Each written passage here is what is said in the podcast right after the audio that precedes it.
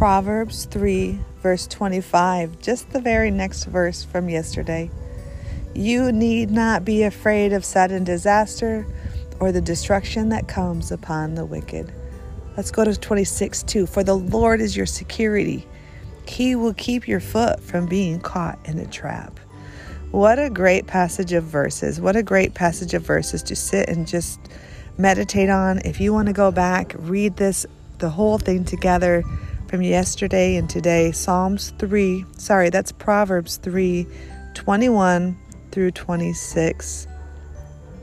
Today's verses again You need not be afraid of sudden disaster or the destruction that comes upon the wicked, for the Lord is your security, and he will keep your foot from being caught in the trap.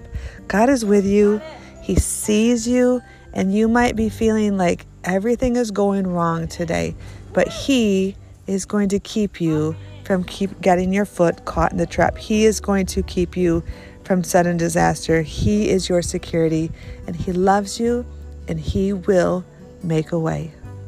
Be blessed.